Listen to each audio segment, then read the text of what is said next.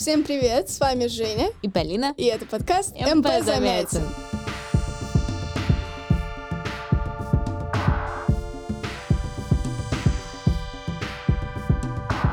Это что вообще такое?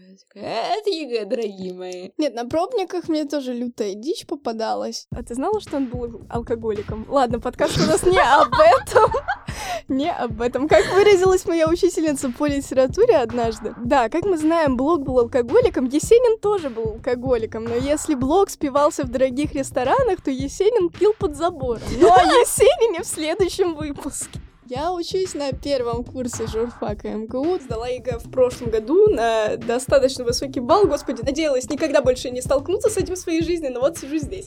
Меня очень сильно убеждали в том, что Чацкий на самом деле вообще молодец, а все остальные, ну, не очень молодцы. Я одна ему противостояла своим мнением, что, ну, Чацкий не такой хороший, как вам кажется. Ваша Катерина — это просто глупая истеричка. Ну вот если ты изменила мужу, зачем, ну, нужно было идти к свекрови и в этом признаваться. Ну, изменила и изменила. Как бы Писарев видит для Катерины логичным путь Варвары. Ты вроде читаешь, они общаются, но смысл этого разговора понять очень сложно. Я учусь в одиннадцатом классе, и мне нужно будет сдавать э, ЕГЭ по литературе, потому что я собираюсь поступать на журфак. Мне бы было бы неплохо подготовиться по литературе лучше, чем я готова сейчас. На всю оставшуюся жизнь запомни пожалуйста, что Шпикин — это местный почтмейстер. А может, все таки он же такой классный, он же такой красивый. Нет, вы что? Это грех, это измена. Ну и так две страницы. Господи боже, ну зачем? О чем преступление и наказание? Что ты ответишь вот, ну не знаю, одним-двумя предложениями? Страдания. Ух ты, одним словом. А если все-таки растянуть в пару предложений?